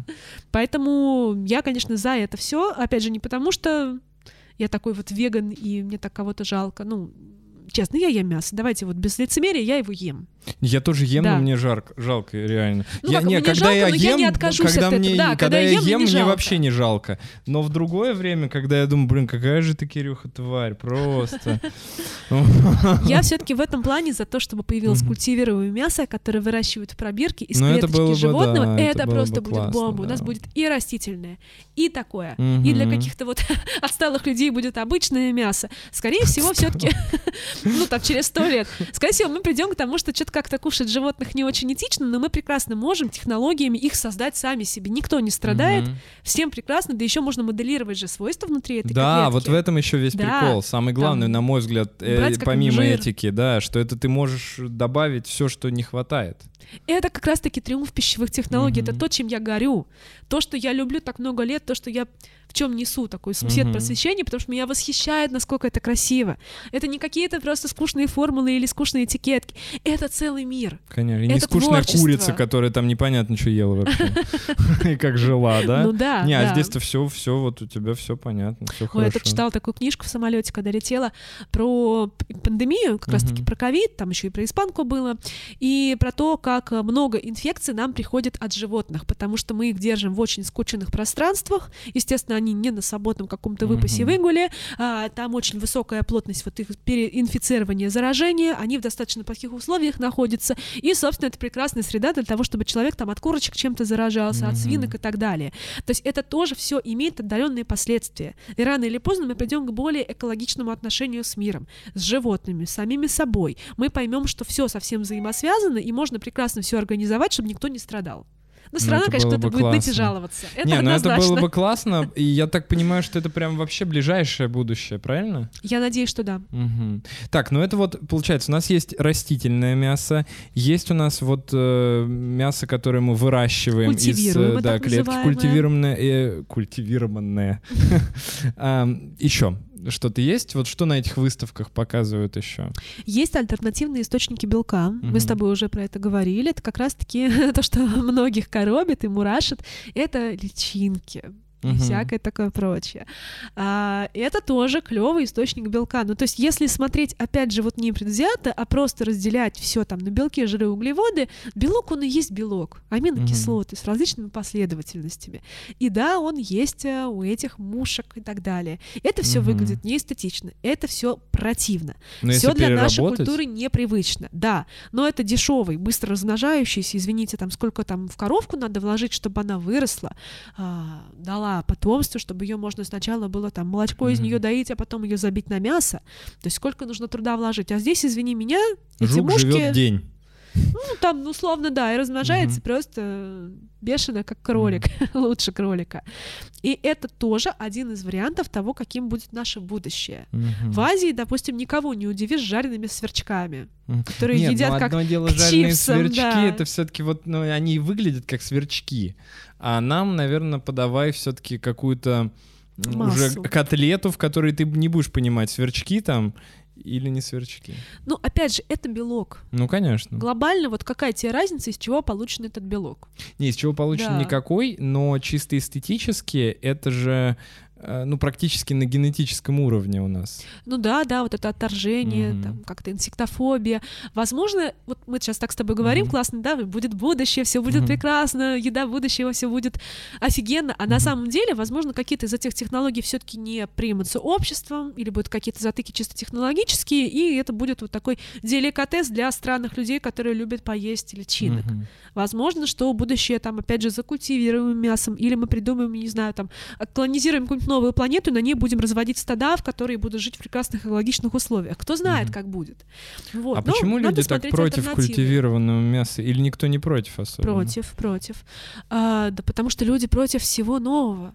Ну, что они, э, какие мифы я имею в виду там? Может, что-нибудь интересное? Они есть? боятся, что это искусственный продукт, а все Мгм. искусственное вредно в сознании людей, Мгм. что, естественно, не так. Они совершенно обоснованно боятся, что это продукт, в котором много антибиотиков, потому что, к сожалению, сейчас технологии, они все-таки на зачаточном уровне. Мы только-только начали, буквально там пару десятков, да не, не десятков, лет назад пару начали. А, и действительно, культивируемое мясо очень сложно вырастить в пробирке без антибиотиков, потому что нужна питательная среда, которая не будет ничем заражена, она будет абсолютно стерильна, это очень сложно. То есть у животного внутри свои механизмы, как защитить себя, ну то есть условно там никто не страдает Мгм. от сепсиса, да, все отделено. Это система тут, это система тут. Тут, конечно же, высокий риск инфицирования различными микроорганизмами из среды, поэтому пока применяется большое количество антибиотиков, но я вот общаюсь с молекулярными генетиками, биологами, очень интересно это все. Они рассказывают, что также есть способы это убрать, либо минимизировать, либо в будущем придумать какую-то концепцию, которая Мгм. вот эти недостатки уберет. А люди боятся того, что это ГМО. Хотя это вообще как бы не ГМО, и ГМО тоже в свою очередь боятся, не надо. Это тоже классная прогрессивная технология. И мы все с вами ГМО, потому что в нас есть эм, гены древних ретровирусов, которые изменили нашу ДНК. Мы все ГМО, мы все химия. Это очень поражает Мгм. людей. Очень сложно перестроить сознание. Очень. Я уверена, что часть того, что я говорю, людям будет все-таки непонятно, будет вызывать отторжение, хотя вроде человек там ссылается на науку, там в каждом посте и в книге я привожу научные источники, говорю, перепроверяйте, я это не придумала, не из космоса взяла, оно вот так, вот так и потому. Но это отторжение идет, ну типа, ну нет, ну ты врешь, ну не может такого быть, ну, ну что-то не так. И, конечно, лженауки, они сильнее науки. Лженауки веселее, они дают более приятные и понятные ответы, Понятно. чем копаться во всем этом. Откажись от молока, и все. Да.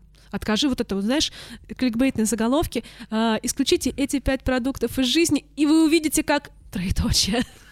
Что? Что с тобой случится? Ни хера не произойдет, видимо. Да. Да, спасибо тебе большое, Оль. Было мне безумно интересно. Я прям, наверное, ну не буду говорить, что вообще ни разу не отвлекся, да, ссылаясь на свое СДВГ, которое было сегодня диагностировано.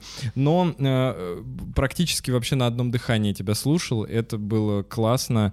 И у меня у самого сейчас меньше гораздо страхов стало. Спасибо тебе большое. Спасибо за приглашение. На И- самом деле, я просто рептилоид, который зомбирует людей, рассказывает им, что все можно есть. Но Мгм. это успокаивает, и Это люди мне верят. успокаивает, да, и как минимум э, с- э, снижает к- количество пациентов пациентов, э, которые идут ко мне на фоне тревожных расстройств. Вот на самом деле самая главная моя миссия, затея, угу. идеи и так далее, это не столько там повышать уровень знаний о химии, либо с кем-то поспорить и что-то доказать, либо продвинуть какую-то точку зрения. Угу. Самое главное для меня было, есть и остается, это снижать тревожность людей, связанную с пищей. Угу. Мне это было очень важно. И я вижу, что это удается. Я вижу, как люди мне пишут, что я там боялся съесть мороженое, грубо говоря, или пойти в Макдональдс, сходил первый раз за 10 лет. Оля, мне хорошо, я не боюсь. Я отписался от нутрициологов и перестал пить детоксы, травить себя, там, я не знаю, какими-то таблетками непонятными угу. сайхерба, я стал здоровее, там, я пошел там, к психологу и решил свои проблемы. Это самое крутое. Угу. Потому что ничего так не портит жизнь, как страхи, ограничения, тревога, когда ты не знаешь, но боишься. Чем больше ты знаешь о той же самой еде, тем меньше ты ее боишься. Тем больше ты понимаешь, как она устроена, как это работает, и какие-то вот э, блоки практически снимаются. Поэтому я вроде как не психотерапевт ни в коем случае, не врач, но ну, нет это... у меня такого образования. Но я могу в этом помочь, и если я могу, я это буду делать дальше. Спасибо тебе за это Пойду большое. сниму кожу, наконец. И спасибо за подкаст. Человеческую. Спасибо за приглашение. Все, до новых встреч, пока. Пока.